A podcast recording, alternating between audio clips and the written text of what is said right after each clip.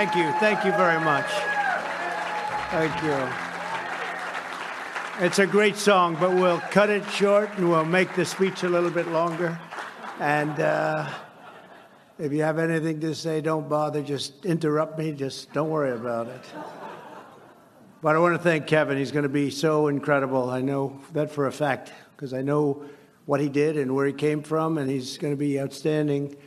And uh, congratulations to his very exciting new role and a very important role. And thanks also to Kevin's wonderful, young, handsome Wesley Coopersmith. Because Wesley, where's Wesley? He's great. He's going to do a job but he'll never be Kevin, right, Kevin? Because if he is, right, you know that story, right? You can't allow that to happen. That's right. He has better hair than you, Kevin. Is that right? Kevin sort of acknowledging. Anyway, both great people. They're great people, and they're going to do tremendously. Let me also express my gratitude for Heritage Board Chairman Barb Van Andel Gaby. I love that name. Where, where are we, Barb? Where are we? What a name. I love that name. Thank you very much. I got it okay. I practiced that one a little bit. And Barb, Steve Moore is so fantastic. And Steve, I want to thank you very much because you've been uh, you've been there right from the beginning. Uh, wanted to put him on the Fed, and uh, we just about got there. Uh, but some extraneous things happened, meaning uh, very unfair things. But we'll do it again, except at a higher level. Okay? I promise you that, and I mean it too a friend of mine and a man of uh, great courage and uh, just a, a, really terrific person, especially when you see what's happening on our border. Tom Homan. Tom, Tom is just amazing. And likewise, Mark Morgan, right from the beginning, has been with us. Mark, where is Mark? Mark, thank you. Thank you, Mark. Great job. Those two great people. And so many other incredible patriots in the room. Is that Sean? I think so. Yeah, we stand up. You, you know, now he's a movie star. That hair is so perfect. I think, you know, he did a hell of a job, too. And they appreciate it now, really, a lot. And he uh, danced very well, too. we were putting in those Trump votes. We almost got you to the end, right? We almost got you to the end, but you did a great job. Thanks, Sean, very much. It's a true honor to join you this evening. For nearly 50 years, this legendary institution, which is what it is, has been at the forefront of the conservative movement, helping lead the fight to defend our cherished American history, culture, and traditions. Everyone here tonight, very special people, is united by the same key ideas and the same core values. We believe that the Declaration of Independence and the American Constitution represent the pinnacle of human civilization. Our founding documents are not a source of shame, they are a source of pride and great pride.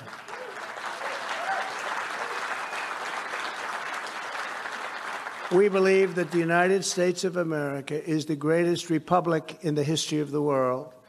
In America, the people do not answer to the politicians, the politicians answer to the people. That's the way it's supposed to be.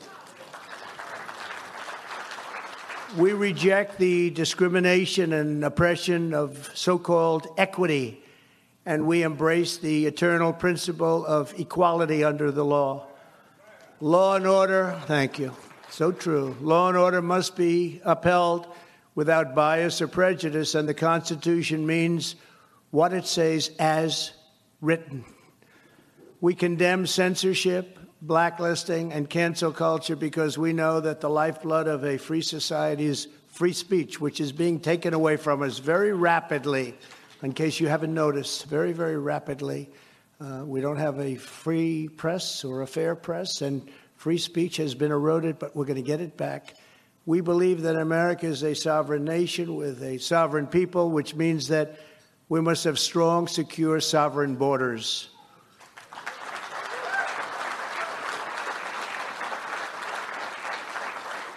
Not what we have now, Tom, right? Not what we have now. So sad to watch what's happening to our country. And we believe that economic security is national security. We believe that America is safe and the world is calm when America is strong. We want peace through strength.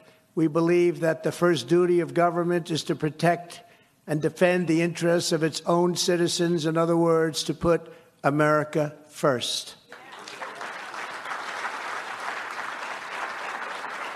We believe that America's destiny depends on upholding the Judeo Christian values and principles of our nation's founding. And above all, we know that freedom is not a gift from government, freedom is a gift from God. There are traditions that have sustained and strengthened our country through nearly 250 years. And when I say strengthened, I mean really strong. It's held it together. I don't think there's ever been a time where our country has been in a position like it is today, and it's very, very sad to see. Very, very sad to see. Yet today, each of these principles is threatened like never before, they're under assault by a radical left movement that seeks to demolish everything this organization exists to defend. The greatest danger to America is not our enemies from the outside. The greatest danger is the destruction of our nation from within. But while the challenges for our country may loom large, our opponents are far weaker and more vulnerable than they appear and we are far stronger than anyone can fully understand. I stand before you today bearing a simple message. As long as America First conservatives have the courage to fight boldly for an agenda that defends American workers, American families, and America's glorious cultural inheritance, then the radical left will lose and we will win bigger than anyone thought possible.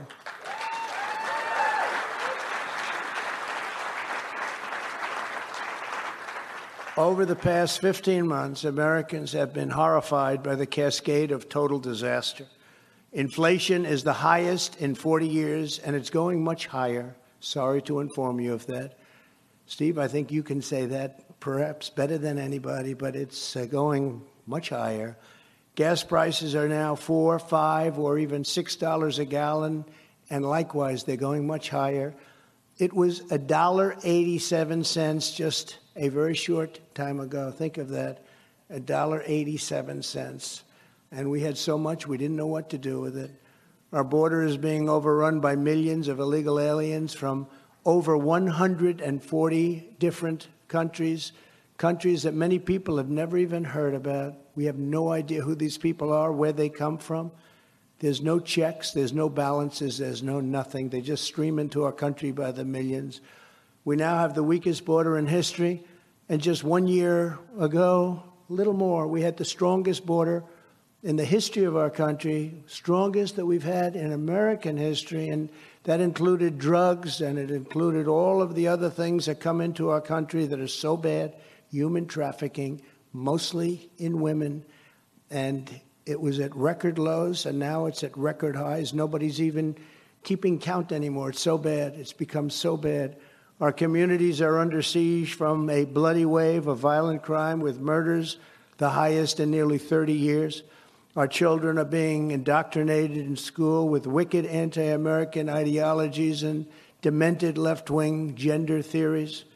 Our nation has been humiliated in Afghanistan where we had soldiers killed, left American hostages behind, and left $85 billion in American military hardware, the best anywhere in the world. We handed it over to the Taliban. They weren't even expecting it, they just got it. We surrendered. We surrendered. And remember, for 18 months, think of it, for 18 months, not one American soldier was killed. I spoke to the leader of the Taliban. Abdul. I said, Abdul, I won't tell you exactly, but I said, don't do it. And they didn't do it. They didn't do it. 18 months until, until that horrible day where 13 soldiers were killed and nobody was the ones that were so badly, horrifically injured, no arms, no legs, just blown to pieces for no reason whatsoever. China no longer respects us. Iran no longer fears us.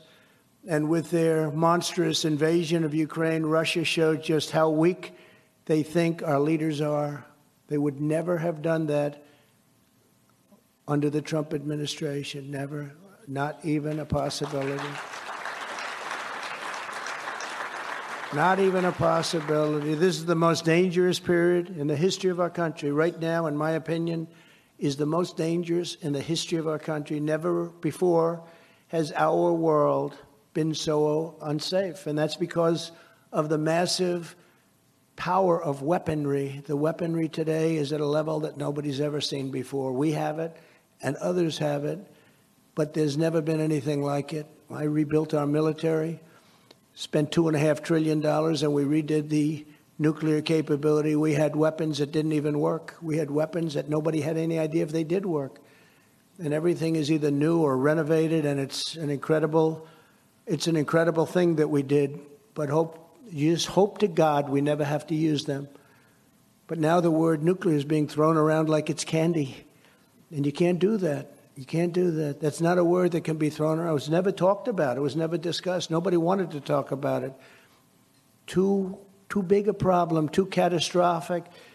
And uh, you look at what's going on between Russia and Ukraine. The whole thing is everything that you see, every person that you see dying, it would not have happened if the Trump administration were there. And it didn't happen for four years. People say, oh, do you think that's true? Well, it didn't happen, nor was it even thought of. Russia took Georgia under President Bush. They took Crimea under President Obama. They took nothing under me. Nothing. And I took our troops, by the way, out of Syria and Iraq and was just months away from getting out of Afghanistan. I'm the one that brought it down to 2,000 soldiers. It was a uh, a number much higher than that, as you know, Sean, way, way, way up. And we got it down to two. We were all set to leave. We were going to leave with dignity, great dignity, and great strength. And they respected us. Remember, not one soldier killed in 18 months. I told them, don't kill our soldiers. You do. We're going to hit you so hard, nobody will ever have been hit hard like you're going to get hit. And they didn't do anything. They didn't do it. They were all set. Uh, they wanted us to leave. It was great. They wanted us to leave. They weren't going to kill, and what they did was terrible, and what we did was terrible. We did it through weakness. We were going to keep Bagram, but everybody was going to be out. The reason we were keeping Bagram is because of China. It's one hour away from where China makes its nuclear weapons. Um, of course, billions and billions of dollars to build many years ago. And right now, it looks to me like China is going to end up owning and operating Bagram. We fled left the lights on late at night and we fled. And they did leave all the dogs behind, by the way, for those people that love dogs. They tried to say, oh, we didn't, but they did. Under Biden, they got everything. So you look at Georgia, you look at Crimea, and under Biden, they got everything. And under me, they got nothing except we pulled troops out of other countries. They always said that I was very nice to Russia, the fake news, these people back there. They said that I was always very nice. But I was the one that killed the pipeline, the biggest thing they've ever done. I funded NATO with $430 billion by saying, if you don't pay up, if you don't pay up, we're not going to defend you. And they all paid up. Well, most of them paid up, but the rest is coming in. They never saw anything like it. The Secretary General said that uh, it's the most incredible thing he's ever seen because Bush went and made a speech. Obama made a couple of speeches. They never mentioned the fact that everybody was delinquent, they didn't pay. And they asked me, one of the presidents of the countries at a closed meeting, 28 countries at that time, they said, Well, sir, are you saying that if, because they knew I was very unhappy, because we were paying a very, very, we were paying for most of it, in my opinion, but a very high amount. So we're defending Europe. At the same time, they rip us off on trade, very, very seriously rip us off. And he said, Does that mean that you won't protect us in case, uh, if we don't pay, uh, you won't protect us from Russia? Was the Soviet Union, but now Russia? I said, That's exactly what it means. Now, if I said, No, I don't mean that, then why would they pay? So somebody had to say it. I was amazed it didn't get out. I was amazed. The fake news didn't pull it out. I don't know. Maybe nobody wanted to talk about it. I said, No, that's exactly. And the money started to flow in. And the Secretary General said, I never saw money like this in my life. It started to flow in. I had to give him that answer. It was a risky answer to give, too, because people would say, oh, that's a terrible thing to say, but that's the way you have to do it, I guess. But I put more sanctions on Russia than anyone else. I gave Ukraine javelins while Obama gave them blankets. You remember this statement? Oh, he's terrible. He's giving javelins and the other one's giving blankets. Well, turned out I was right when I gave the javelins. I was the one that gave them the weaponry to do that very big and important first part of the war and show something very special. They said I was very nice to Putin. The only person who didn't think that was true is Putin used to say, You're killing me on the pipeline. How the hell? Nobody ever heard of Nord Stream 2.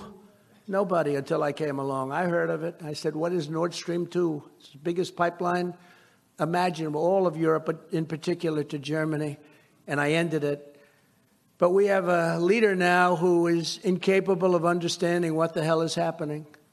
And these are very dangerous times. Immediately approved the pipeline, by the way. I ended it and they approved it. You know, you've heard it a thousand times. He killed Keystone, which is our Keystone XL, as they call it officially. But he uh, let them have their big pipeline going from Russia into Germany and other parts of Europe. And he let them have it virtually the first day.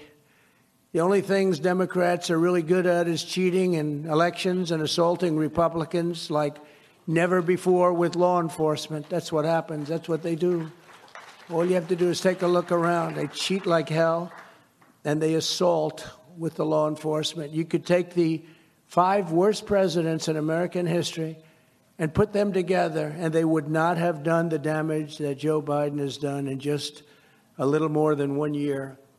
Yet, this is also one of the most precious moments of opportunity in the history of our country because of the extremism of the Biden administration and the left our opponents are fully and completely exposed. We know it doesn't work. So when we go back in, we can do it the right way and we can do what has to be done. And nobody can really criticize us very badly. That's probably the good thing about what is going on. If we do our jobs, their sinister and corrupt left wing system will be discredited, defeated, and discarded forever socialism, wokeism, and left wing fascism and communism will be tossed into the ash heap of history beside every other twisted ideology that has tried and failed to destroy the United States of America. But we got very close and we're coming very close. We have to act quickly because they are trying to destroy our country. Nobody can be so stupid to do the things they're doing with open borders and no voter ID for elections. No voter. Why do they want no voter ID? You know, when you went into the Democrat National Convention, they had an ID that was bigger than the person's chest. It was like, it's like a prison card, actually. Massive picture, fingerprints, this, that. But they don't want any form of ID to vote. Now, that only means one thing they want to cheat. That's the only reason. There's no other reason in the world not to have it. But to achieve this goal, we must continue to stand on the America First platform that brought millions and millions of new voters to our Republican Party and to our side. If you look at what's happened with the Hispanic population, it's unbelievable. People don't even believe it.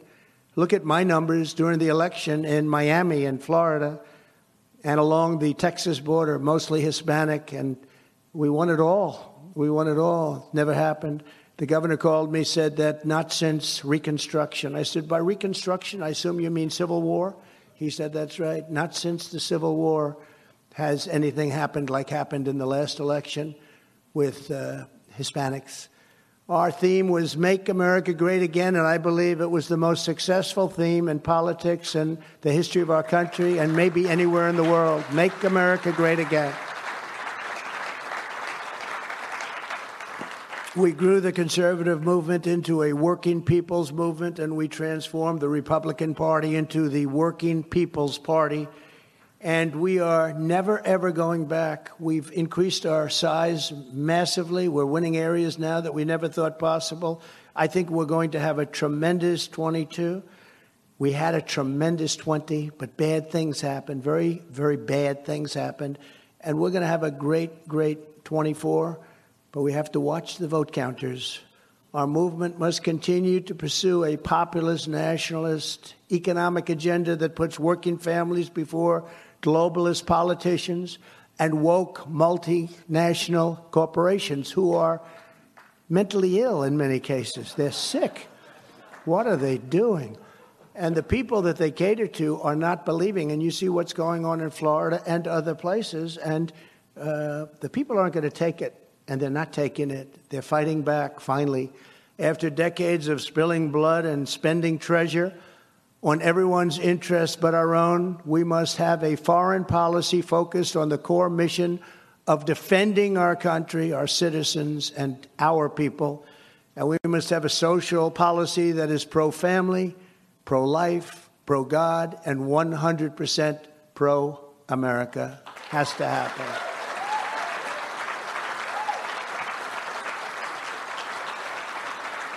Already, we have shown the power of our winning formula, working closely with many of the great people at Heritage over the four incredible years that we've worked with you a lot. And We were just discussing it with Kevin Plain.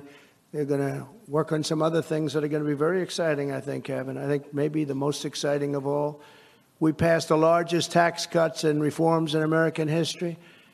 And I'm all for reducing taxes further, not the other way. They want to raise taxes. This is the first time anybody they want to raise taxes and they're supposed to get elected. All of these things they want to do. How do you get elected? You get elected by cheating. That's how they get elected. We cut a record number of job killing regulations, greatest in history. It's frankly, I think it was a bigger it was a bigger and more important element than even the tax cuts, which are the biggest in history. We fixed our broken trade deals. We replaced the worst trade deal probably ever made, NAFTA, with uh, the USMCA, that's Mexico, Canada. And uh, if you probably heard, they want to renegotiate the deal because they're not happy with it. I said, Well, we lived with NAFTA for so many decades. Why don't you live with this deal for a few decades and then we'll start talking about it? But I just hope they don't. I just hope they don't. You have to stop it from happening. They want to renegotiate the deal because it's a great deal for us and it's fine for them, but it's not it ain't what they had, let's put it that way. They had one of the worst deals for this country ever. You know, they made typos in the deal when it was originally done decades ago, three decades ago, NAFTA. And they were big typos like uh, numbers and percentages that were much higher in their favor. And they never changed them. They were too lazy. They'd go, oh, so we pay an extra 5%. Talking about trillions and trillions of dollars. Can you imagine? You know that, right? They made changes they didn't, they didn't even ask for them, but they made mistakes, typos, I guess. And they didn't change them. They just left them that way. The hell with it. Don't worry, but it's only a few billion a year. And we stood up to China like no president in history, charging them billions and billions of dollars in taxes and in tariffs when they had never paid us 10 cents. We saved our steel industry. We saved a lot of industries, and we were bringing back a lot of business too. We created over 7 million new jobs. We lifted 7 million people off food stamps. We lifted 10 million people off of welfare in a short period of time. We achieved the largest poverty reduction in more than 71 years. And we had the lowest African American and Hispanic American in almost every single group, in fact, every single group, in terms of poverty rate in recorded history we had for the first time, and it's not even close, over 160 million Americans working. It's not even close today. You know, we keep hearing about their employment numbers. Their employment numbers are phony numbers, Steve. You'll get up and devote about 10 minutes to that later, please. But uh, you don't need 10 minutes, you need about 30 seconds. It's ridiculous. Their numbers are bad, but we had 160 million people working a year and a half ago. We approved the Keystone XL, the Dakota Access pipelines. We opened ANWR for energy development. You know, ANWR is perhaps the biggest site in the world for energy in Alaska. We got it done, and then Lisa Murkowski blew it.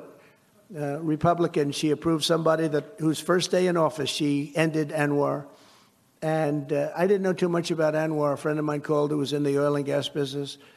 And I was opposed to certain things. I was a little bit angry, so I said, The hell with ANWR. What is ANWR? I don't care.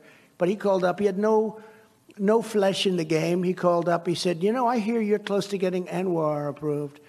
I said, Is that a big deal? He said, The biggest. He said, Reagan tried and he failed. Everybody tried and it failed. Never been done. 60 years they've been trying to get it approved. Never been done. It's the biggest thing. It's the biggest oil site, biggest drilling site, maybe bigger than Saudi Arabia, they say. I said, Really, that big a deal? He said, The biggest. And by the way, how's everything else? He's just telling me this. He's, and I said, uh, Everything else is fine. Get off the phone. Bon, goodbye. I said, By the way, you know when I said, Don't worry about ANWR? Get it approved. Oh, we got it approved. That's right. He talked me into it unknowingly. He still doesn't know that.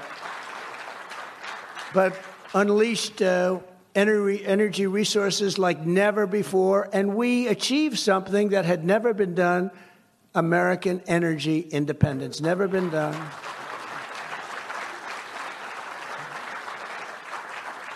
We actually had a period of time where uh, energy was so low, we had so much that we had to call up and say, You have to do us all a favor. We have to stop. We called Russia, we called Saudi Arabia. We had to hold it back. We're going to lose our energy industry. They had a period of time where it didn't work for Wall Street because you actually had to take the oil with you.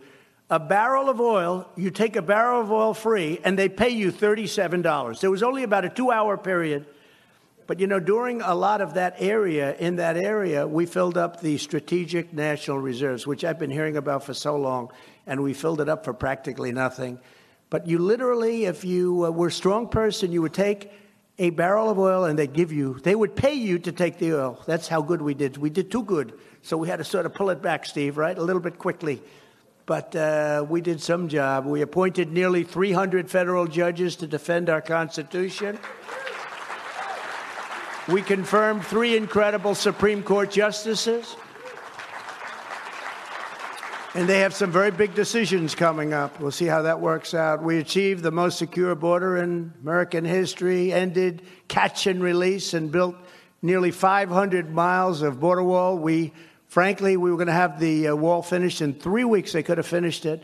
We had it took us two and a half years, Tom, right, to get all of the lawsuits done, mostly brought by Democrats and Democrats in Congress. Two and a half years, we won them all, and then we built the wall, and we had. I mean, we did some job, but you know, they never gave us credit. If there was a broken pipe lying rusted on the floor where there once was a tiny little wall that would stop like a car, and it was rusted and rotted they call that a renovation.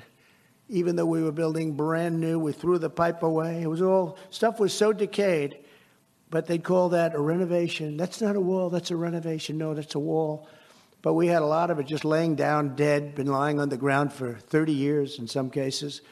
And we did a, a great job with the wall. It could be done in three weeks. They wouldn't even let Texas use the material. It was all built, ready to be put up. Could have been done so quickly and nicely. And it's exactly what Border Patrol wanted. Tom, that's what you guys wanted, right? That exact wall. They said, we want steel, and we want rebar, and we want concrete, and then we want technology hooked into it. I said, I thought I could just throw up a nice slab of concrete. But they wanted exactly, they wanted, they had to have vision, they had to have see through, and they got to paint the wall. They got to paint it. You know, when you have steel, you have to paint it. They don't want to do that either.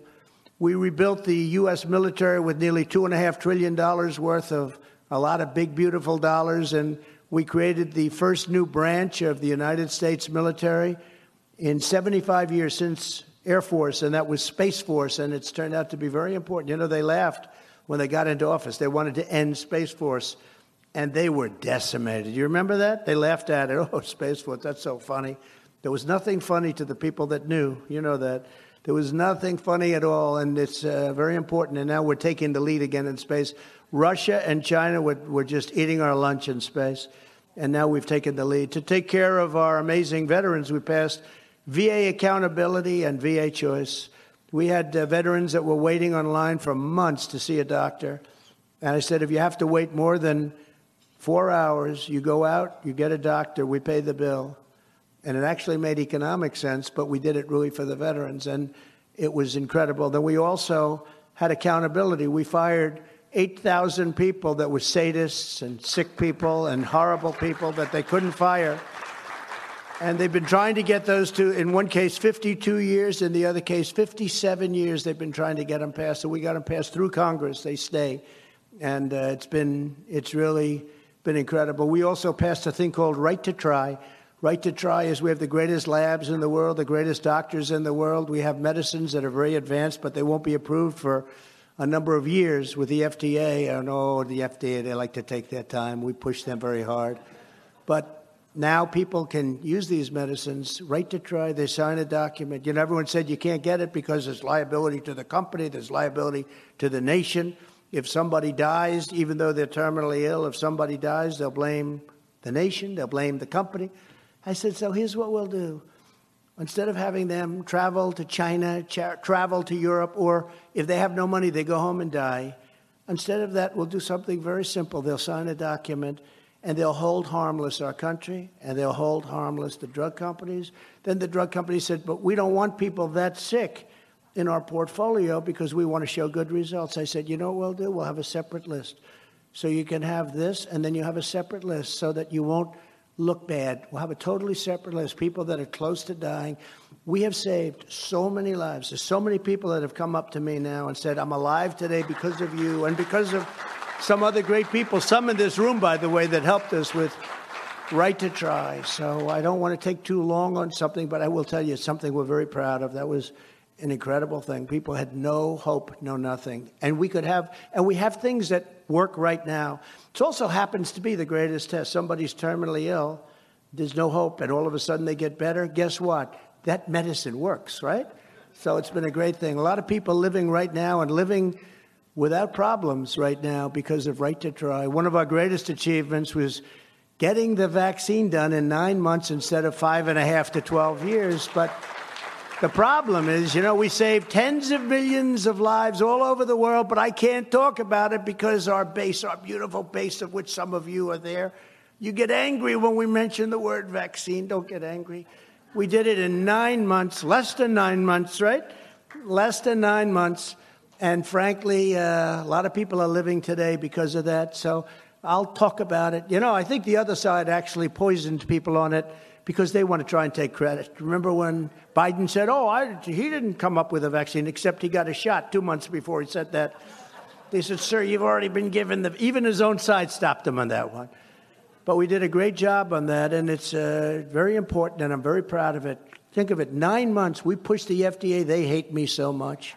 They hate me. They cannot hate anybody as much as they hate me. But we had to get them to move, and we did. And worldwide, millions and millions, in this country, millions and millions of lives. We obliterated the ISIS territorial caliphate and terminated al Baghdadi and Soleimani. Remember that? We had a. We had a hell of a thing. Does anyone know the story about Razin Caine? Razin Caine? Anybody ever hear the story? You know, we have great generals. We have a great military. Did anybody hear that story? No?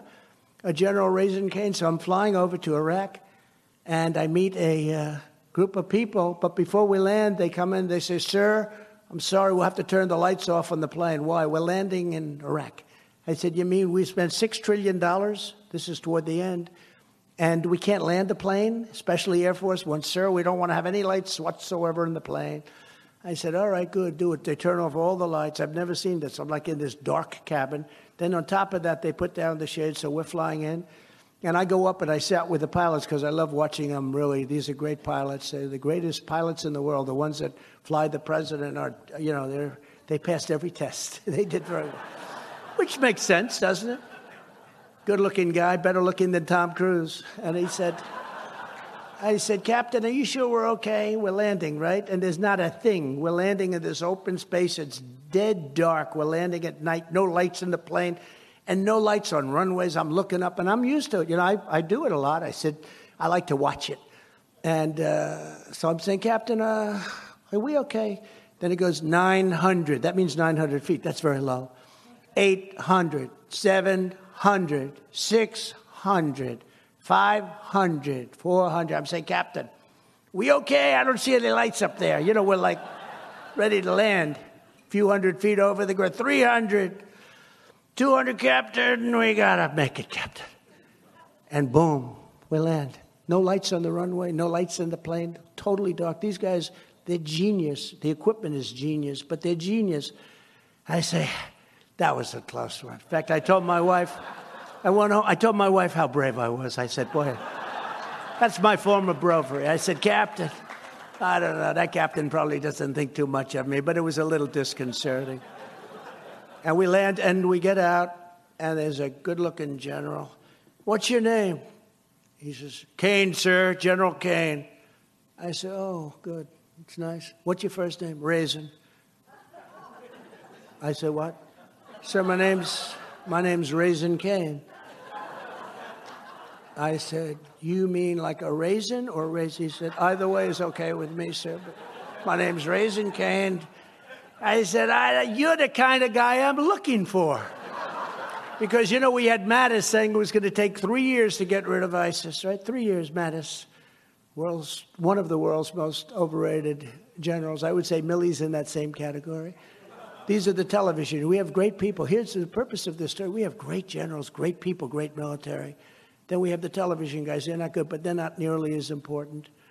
So this man takes me inside into this incredible, like a bomb shelter and real war place. And uh, he's with another general, and then he's with a uh, drill sergeant who's central casting. There's nobody in Hollywood that looks like this guy. The crew cut, the face, the muscles. He's going to take anybody on. And he's perfect, I mean, perfect human being. I said, I wish I had arms like that soldier. He said, You could if you work out. I said, No thanks. It's not worth that much. Said, it's too late for that. Too late for that. But we had a, a good meeting. I said, So let me ask you a question, uh, General. I'm hearing it's going to take three years to get rid of ISIS. What do you think? I said, They're wrong, sir. He said, uh, Well, General Mattis told me three years. He's wrong, sir. He's wrong. Now, how long would it take? We can do it in three weeks, sir. I said, What? Razin Caine. This is Razin Caine. I said, What are you talking about? We can do it in three weeks, or we'll have some time left over, sir. I said, So how come my Washington generals are telling me three years and you tell me, well, sir, they came here and they told us how to do it. I said, well, why didn't you do it the way you wanted? Because that's not my job, sir. I have to take orders from Washington. I said, aren't you allowed to correct them or fight them or recommend? Sir, I really can't do that. I really have to do what they say. They come in, whether they know what they're talking about or not. That's what we have to do, sir. There are superiors we have to do. I said, I don't know. We may have to change that system a little bit, but I said, I don't know. He said, So why can you do it? Well, sir, they had us going from this base, and we're very far away from ISIS. And uh, by the time the plane got there, we had to turn back and come back. We hardly had any fuel left. And we have many different places that we can take off. And I'd take off from every one of them, sir. I'd hit them from the left, I'd hit them from the right. I'd knock the shit out of them, sir. We'd hit them all over. We'd hit them from the top and from the bottom. They wouldn't know what the hell was happening. And you think you can do it in three weeks? Yes, sir. Less time than that, sir. I said, I'm going to have to go back to Washington and think about this, Razin Caine. And I did. And I spoke to him on Monday. I said, You sure about that, Razin Caine? I'm sure about that, sir. So we'll call you back. And sure as hell, we called back a short number of weeks afterwards. Sir, they're all finished except there's a large group out there, a very large group, and uh, I'd like permission to finish it off, sir. And uh, he said, Well, these are human beings. No, sir, they're animals. These aren't human beings. These are tough, hardened people, sir. And I said, Well, let's see what you can do, Razin. Maybe you can talk of it. And he said, You can't do that, sir. I said, Will they surrender? Maybe surrender. They don't know what surrender means, sir. They have no idea. When you say the word surrender, these are not people that surrender. I said, you know what? Take some of those F 18s or F 16s or F 15s or F 35s, whatever the hell you're flying, and you fly them over them and do it for a day or so. Let's see how they react. He said, I can tell you now, but I'm going to do that, sir. And he did, calls back. He said, Sir, just give me the order, please. I said, What happened? Nothing, sir. Zero. They have no fear, sir. They're a different kind of person, if you want to call him a person at all. I said, All right. Uh, General, I guess you have to do your job, don't you? Huh? I do my job, sir. And that was the end of ISIS. We destroyed ISIS, the entire ISIS caliphate. Think of that. We have, we have great, we have great generals. We have the most incredible military, which I totally rebuilt. We had planes that were older. The grandfathers, you've heard, the grandfathers are flying planes. We're flying planes that now the grandchildren are flying. Same exact plane. All of that stuff's been replaced. It's all new or it's coming in. But we did two and a half trillion, and we're very proud of it. And uh, I tell you this, sir, though, because we have incredible soldiers. We have unbelievable, tough, brave soldiers. And, you know, not, not what you see. It's not, It's not what we did in Afghanistan. The half, most of the military, when they saw that, they moved the soldiers out first. You could ask a child, "What do you do?" I told the story where I asked a five-year-old child, "What would you do?" I said, "We have this situation. We have soldiers. Would you move them out first, or would you move them out after our American people come in and our hostages come in, and after we take out our $85 billion worth of equipment?" The child says, "I'd leave the soldiers to last, sir." And I said, You're right about that. But these people didn't do that. They took the soldiers out first, and that's when everything happened. It was a disaster. It was a, probably the most embarrassing moment, in my opinion, in the history of the United States. And we've had a lot of pretty big embarrassments over the last year and a half, uh, including at the border. The border's so bad. But I think it was the most single most embarrassing. And I don't think that Putin would have gone in had he not seen that, even with them there. I think when he saw that, he said, that's gross incompetence. I can finally do the Ukraine thing because that Trump is not here. Trump is here. If Trump is here, he's not doing it. But I think that's what happened. He saw the incompetence. He saw what happened. He saw our military. That's not our real military, what happened there. That's not. We lost 13 great, great young people and I met many of the parents, and uh, they are just devastated because that should have never happened. And all of those horribly wounded soldiers, horribly, horribly wounded soldiers, should have never happened. We recognized Jerusalem as the capital of Israel and built and opened the American embassy in just three months recognized Israeli sovereignty over the Golan Heights. They weren't even expecting that one. I got them that. They were working on that for 52 years. They never got, they'd have meetings once a year. The planes would fly in, they'd fly out. Just a waste of time. I got it done immediately. Created peace in the Middle East with the historic Abraham Accords, and we brought our troops back home. We brought them back home. And most importantly, I terminated the Iran nuclear deal, which would have, I think, meant perhaps the end of Israel. I think it meant perhaps the end of Israel. That was the most important of all, and now they want to put us in a new Iran deal, and uh, it's just not even not even believable. It's not even believable. And you know that representing us on certain other deals happens to be Russia and China. You know about that? We have Russia and China representing us on a certain deal. How do you think that's going to work out? Do you think that's going to work out good? It's not even believable. This stuff isn't even believable. So they're our primary representative. With the help of many people in this room, we saved our country once, and together we swear that we will save our country again. Because our country is going to hell. The critical job of institutions such as Heritage is to lay the groundwork, and Heritage does such an incredible job at that. And I'm telling you, with uh, with Kevin and the staff, and I met so many of them now. I took pictures with among the most handsome, beautiful people I've ever seen. I didn't like that picture. If you could lose that picture, please, would you, Kevin? But this is a great. No, he says I won't do that. But this is a great group, and they're going to lay the groundwork and detail plans for exactly what our movement will do and what your movement will do when the American people give us a colossal mandate to save America. And that's coming. That's coming because nobody can stand what's happening right now. Only a fool, only a fool or somebody that hates our country can like what's happening right now.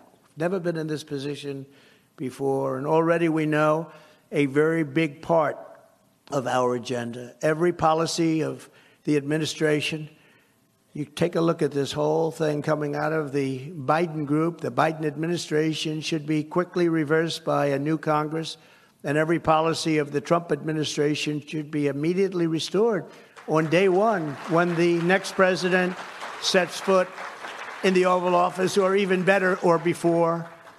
It's uh, all they had to do is go to the beach. Just go to the beach. The border was Tom. The border was the best in the history of recorded history of the border. Eh, yeah, everything was good. We had guys like Homan. They don't have, they have very gentle people, very nice people. I don't even think they're nice people. They're causing massive death.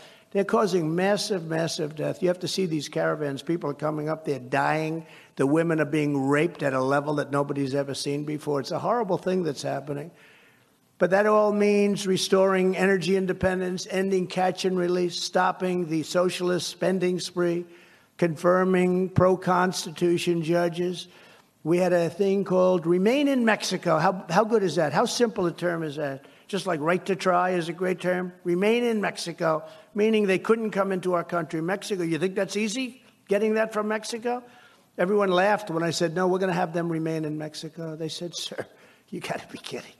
We've been trying that for 40 years. Are you kidding, sir? They actually, were they, were they thinking about uh, an Article 25 when I said that, right? They don't think about it now. The 25th Amendment, they don't think about that now at all, right? They never mentioned the 25th, but they would mention anytime I had a great idea, 25th Amendment, there's something wrong with it. That's why I took the aptitude test and I aced it according to Doc Ronny and a whole group of doctors. I aced that aptitude test. And that's a test that even some geniuses in this room will not do that well on, I will tell you. It's not that easy a test. They show the first one or two questions. They're pretty easy, Sean. You know the first ones. When you get up to question number 28 and 29 and 30, you got to be okay. Believe me. But it is amazing. You know, when I did that, it all stopped. Then they said, he's a dictator. First, they said, not too smart. Then I did that. They said, well, that all went away. I really did that. I said, Doc Ronny, I got to take a test. He said, you know, the problem is, sir, this is essentially a public place one of the great hospitals of the world, right? He said, but you know, you have a series of doctors sitting there and all, and if you do badly, the word's going to get out. I said, I know that. How tough is it? He said, it's very tough. I said, ooh, let's give it a shot. and I did it in front of a panel, and we aced it. And the one person said, that's the first time I've ever seen anyone ace it. Isn't that nice? So all of that stuff stopped, Steve. It was very nice, okay? But then they made me a dictator instead. In other words, I don't know, which would you rather be, a dumb person or a dictator? I think, I don't know, perhaps a dictator would be better. I don't want to be a dumb person. With the right leadership, we can erase the Biden nightmare. We can rescue the American dream faster than anyone ever thought possible. But we cannot be satisfied merely to turn back the clock to 2020 or 2019. The potential of our movement and the Republican Party itself is so much greater than that. We need an organization like yours working on the next generation of policies for a post Biden, post COVID world. And if I didn't have confidence in your new leadership and all of the people that I've met and so many that I knew of but didn't know, I wouldn't be here tonight. I'd be sitting home enjoying myself. Now I'm working my ass off and enjoying myself. But I want to congratulate Madam Chairman. I want to gra- congratulate you and Kevin on uh, everything that you're doing to encourage new thinking, embrace new directions, and keep heritage at the vanguard of the conservative movement. And the conservative movement is making tremendous strides, and everyone knows it. And every mistake they make is one thing good. They realize that we got it right. One of the most urgent tasks, not only for our movement, but for our country, is to decisively defeat the climate hysteria hoax. The ocean is rising, it's rising, it's coming, it's within 300 years, we're going to gain one one hundredth of an inch in the ocean. Going to have a little more beachfront property. It's going to be a terrible thing. No, it's a hoax. The whole thing is a total, it's so crazy. And you know, just in a simple way, China has a very dirty country. India is very dirty. Air is very dirty. Water is very dirty. Japan, even, and many others, they dump in the uh, ocean. Russia is a very dirty country. You look at Arctic ice, it's black. They call it black ice. You know, I got black factories. So we're going to have nice and clean. The problem is the air goes up and then it starts to move. It moves. The air goes up in China and it moves. It takes about a week and a half and it moves across the Pacific and it hits Los Angeles, right? May it be Los Angeles, but it hits our country and they dump their garbage in the ocean, and the ocean tides flow, and they hit, guess what, our west coast. And did you ever see the tons and tons and tons of garbage that we pull out? It comes from Asia, it comes from India, it comes from all over, it comes from, a lot comes from China, tremendous from China. They dump in the ocean, it floats over to the United States. And then we clean our air and we clean everything. How stupid are we? How stupid are we? It goes up and then we say, there's something wrong with our air. What's wrong? In the meantime, our factories can't perform. They want us to use wind, wind, intermittent wind. I always say when I was running and we ran a great race, we did much better the second time than we did the first time, much, much better by many millions of votes. But we're running, and I tell the little It's sad. It's a joke, but it's not a joke. Darling, I'd like to watch the president tonight on television. No, you can't. The wind isn't blowing, right? The wind isn't blowing. There's no television tonight, darling. The wind isn't blowing. And by the way, our house went down to about 30% of the value because we're near a, a windmill that makes a lot of noise, kills all our birds, and ruins the landscape. Other than that, it's a wonderful thing for the environment. These people are crazy. But they're radical climate people, and I don't believe they mean it. They can't mean it because it's too, it's too easy. They can't mean it. The radical left's fear mongering about climate and our future is no longer just scaring American youth.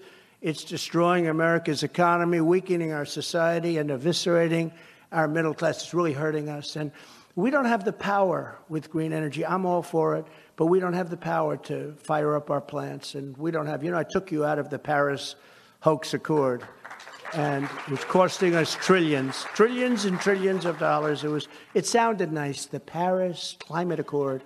That was the good part. The rest of it was a disaster. And by the way, China doesn't kick in for another 14 years.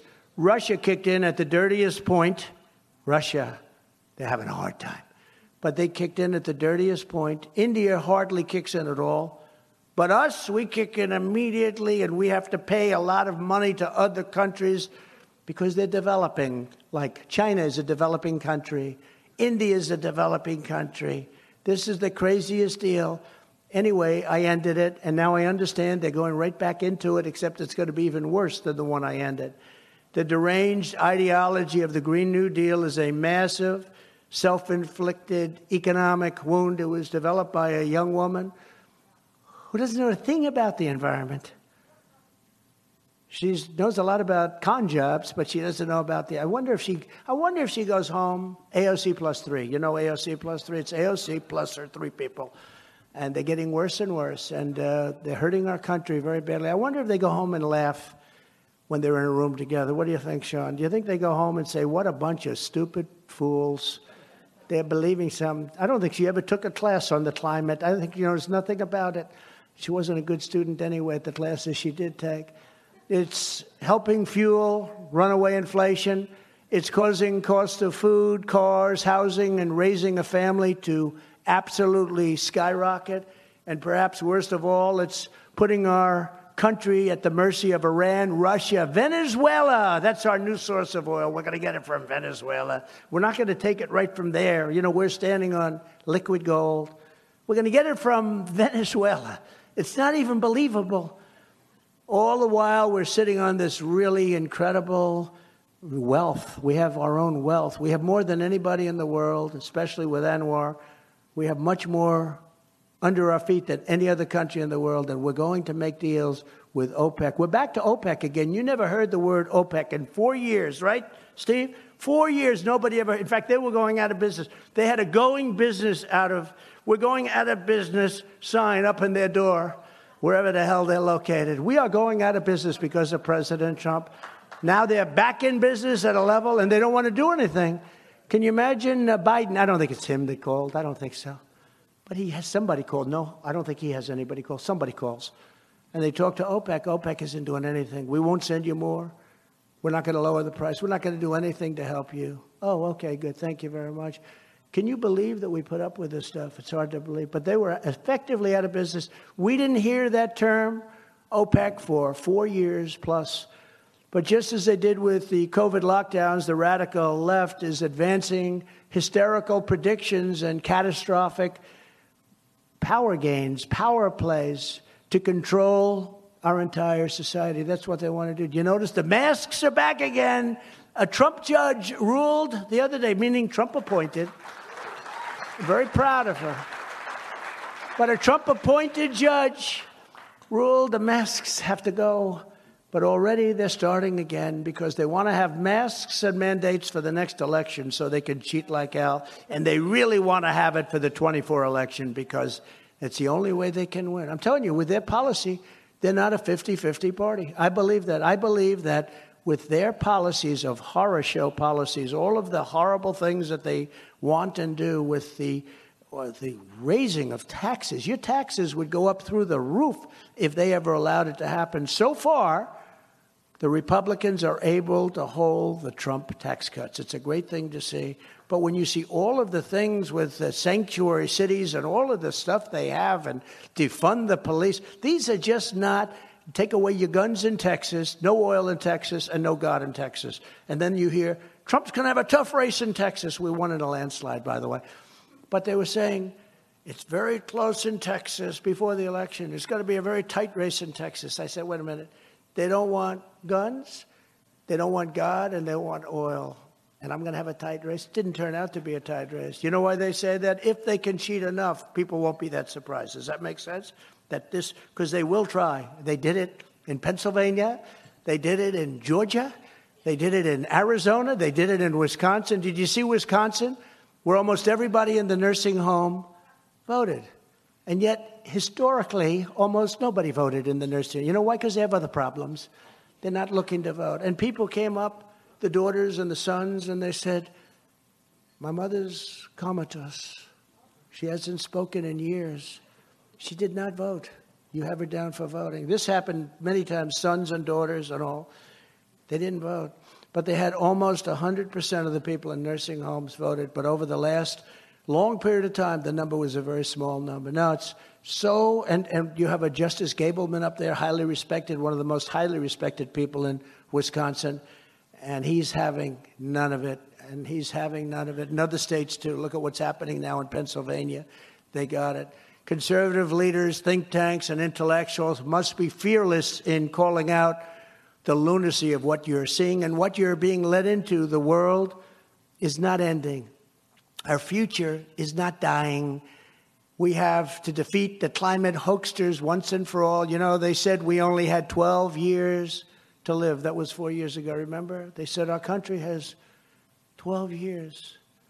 And that was like, I said, oh, what happened? What happened? They said, it's the climate. I said, really? Oh, that doesn't make sense. So that means we only have eight years. That's ridiculous. The real problem is with nuclear weapons, we may only have six months. You talk about global warming, that's the real global warming, not the global warming hoax that they don't even use it anymore. They call it climate change. Remember, they used to call it global warming. The planet is warm, but that wasn't working out too well because a lot of places were extremely cool. So they were getting killed.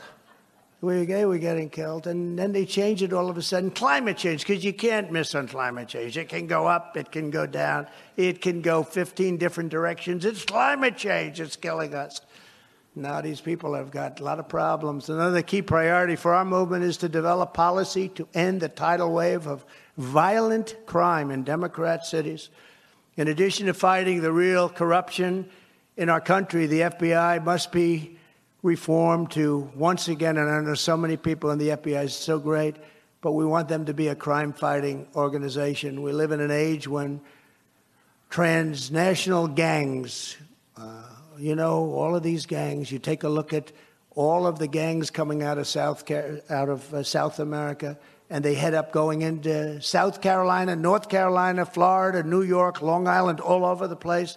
They're wreaking havoc with impunity. Street gangs are murdering our citizens and murdering our young people, killing people with knives because it's more painful, killing 16 year old girls, two of them walking across the street because they didn't want to shoot them because they wanted it to last the pain, and conducting organized robberies and massive networks of drug dealers and traffickers are poisoning our youth by the hundreds of thousands. And we had them with ICE this ICE, Tom Homan, I have to tell you, and Mark, ICE is unbelievable. They would run into a nest of these guys that were brutal killers, and they do it like every day. I mean, we have some very tough people. Definitely not you. You don't want to do it. I know you.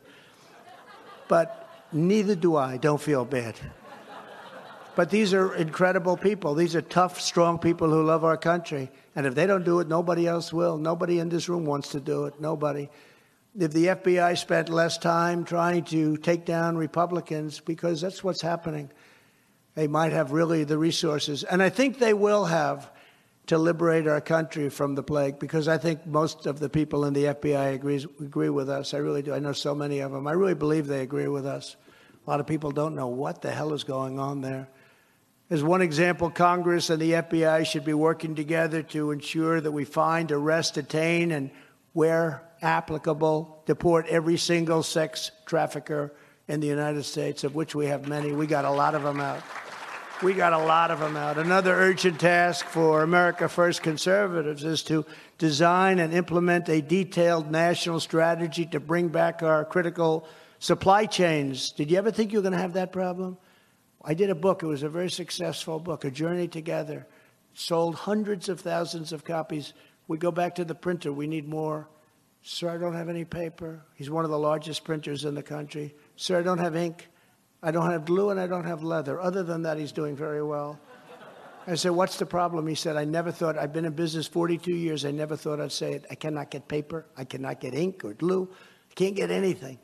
The supply chains. And you see it all over where you have empty shelves.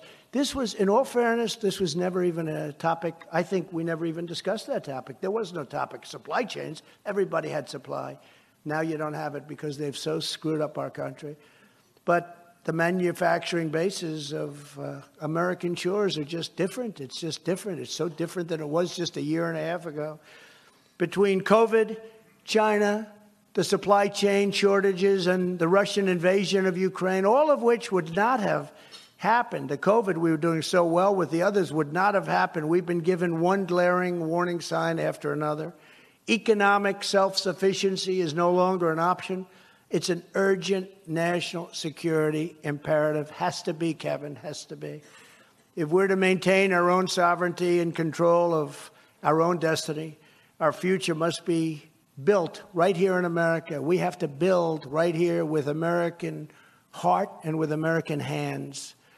We will not be able to stand up for our values and interests abroad a very long, long period of time, and it will take a long period of time if we don't build up our critical industries here at home. And I worked very hard to do that with the steel industry. The steel industry was dead, many industries were dying, and we got them going again. We had to do a lot of big things, and we had to do a lot of things with regard to taxation and tariffs on China and other countries, and it worked. So many people in the steel industry say, Thank you, sir, you saved my business. I was dying.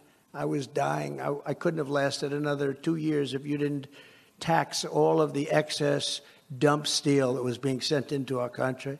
In addition, conservatives need a detailed plan and bold new initiatives to reclaim every single inch of ground that has been aggressively conquered and occupied by the woke left. And they are making progress, but we're going to stop it quick.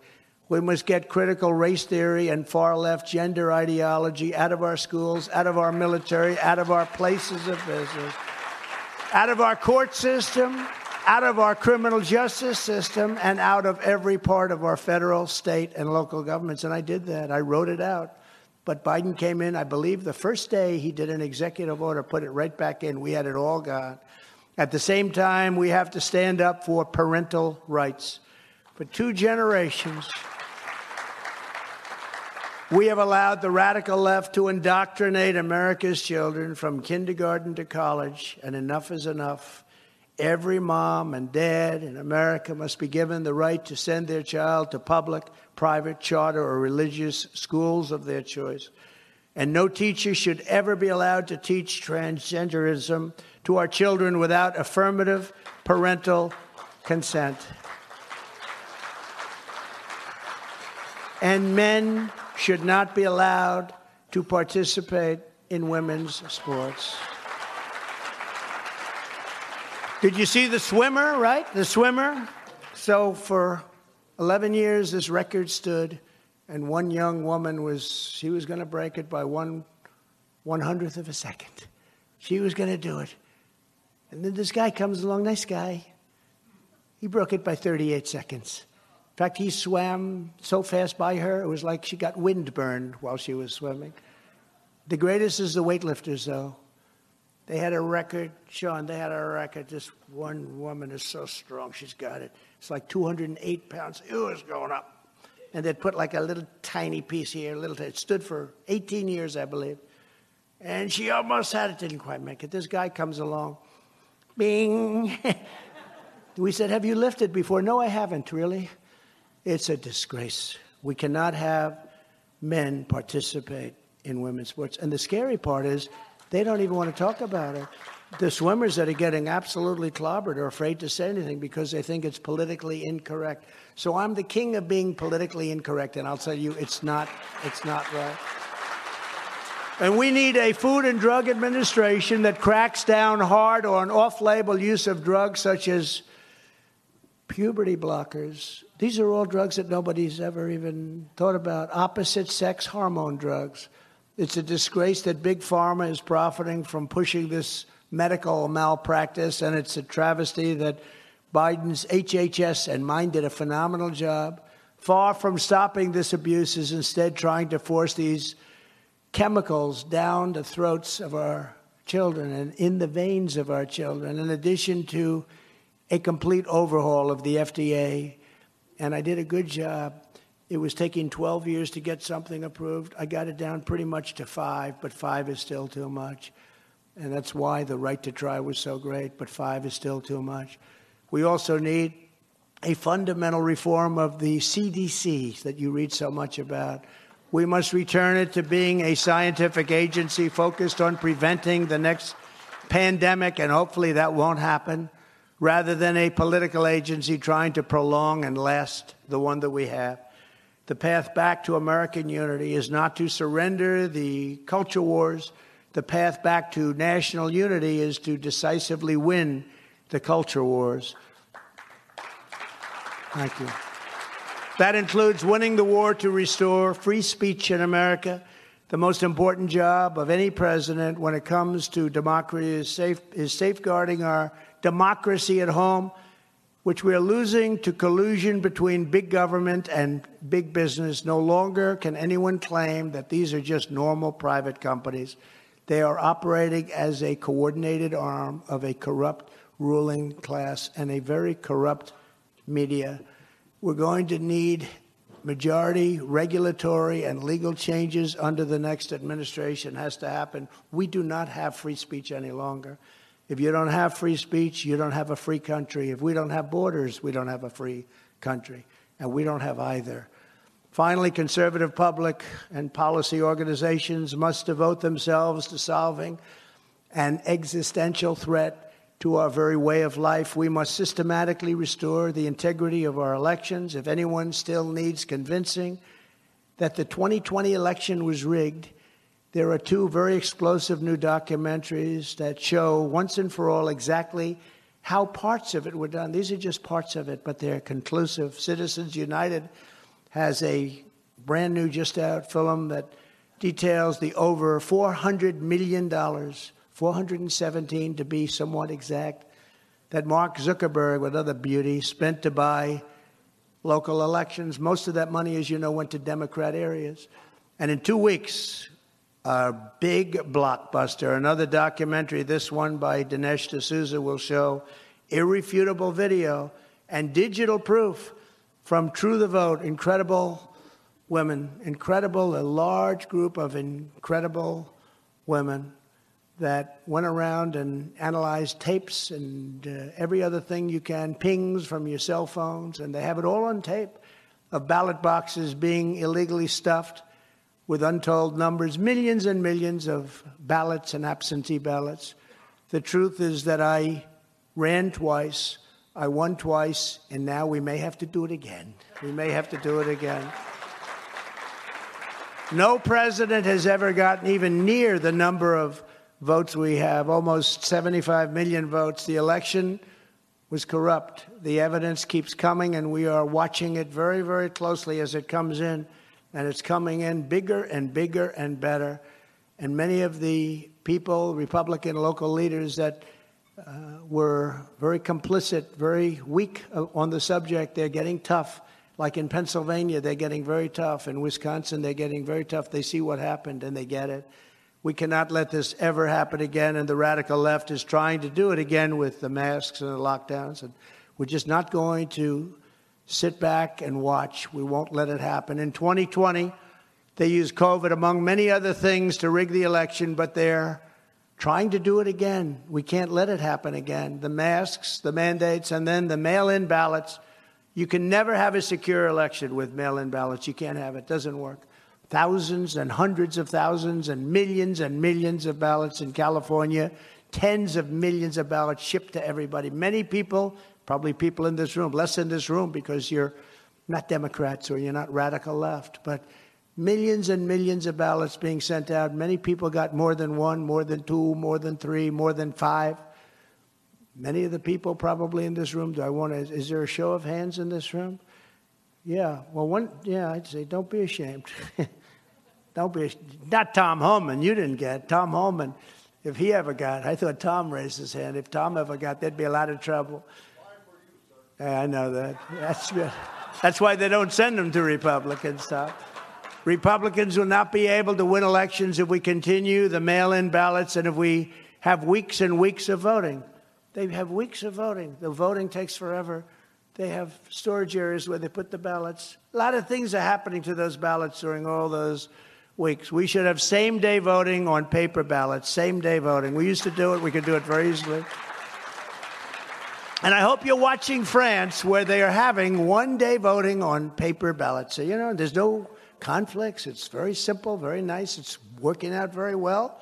I don't know if you like what's happening, but it's working out very well. And other places have paper ballots and one day voting. They don't store them for 38 days and then you get in, gee, where are those boxes?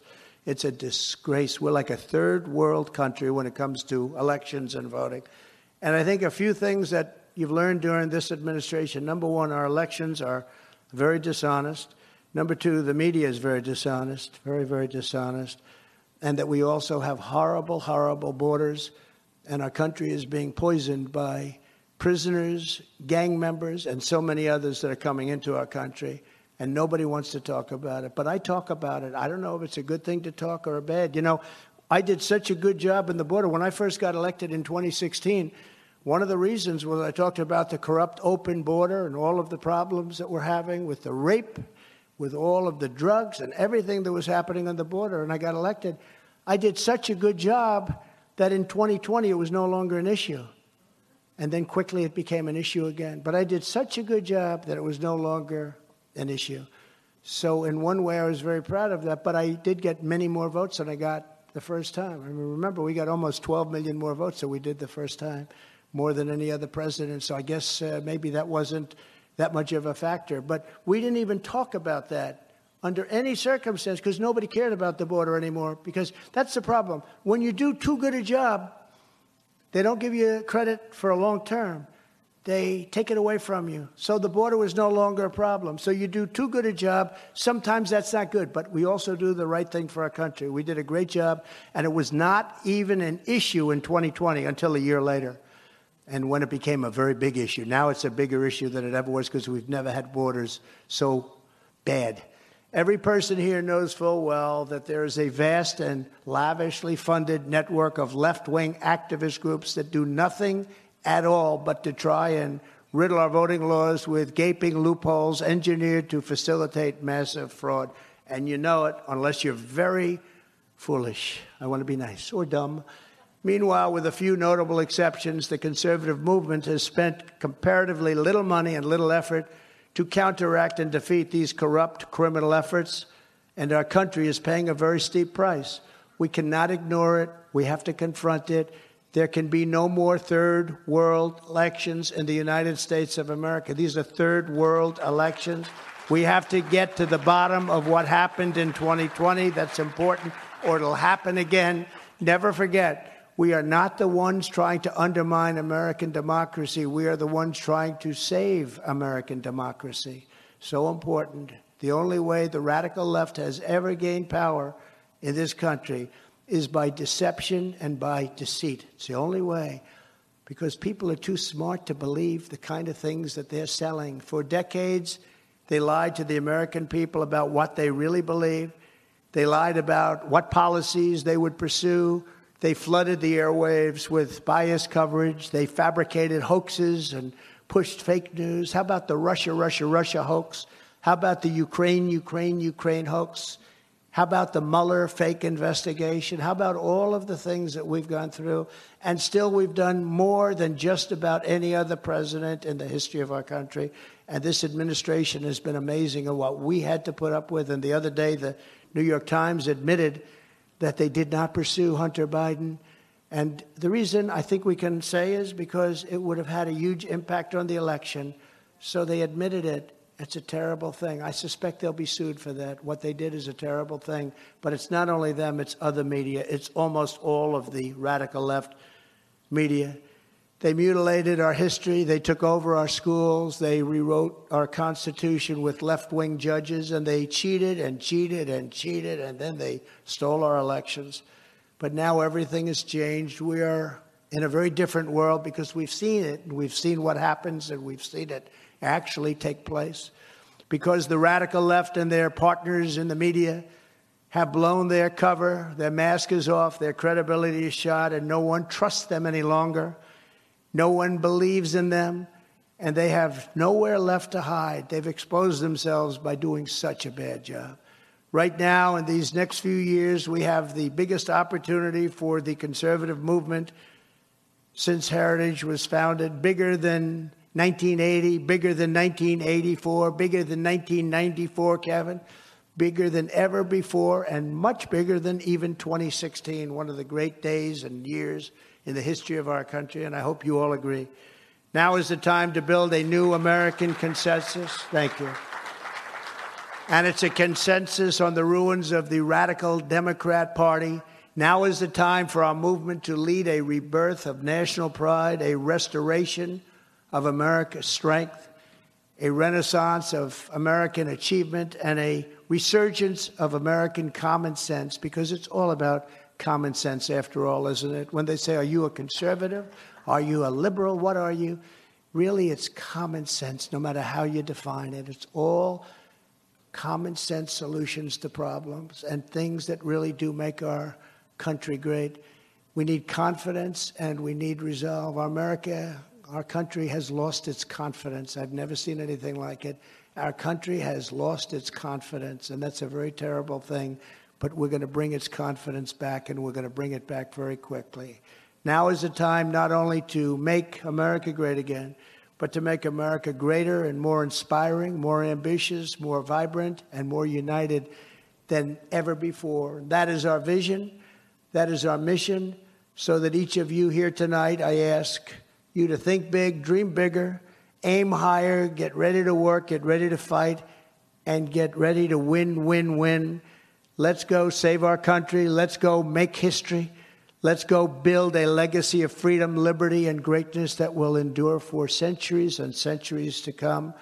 I want to thank Heritage. I want to thank uh, Madam Chairman, you. I would like to thank the entire group that you've so brilliantly put together.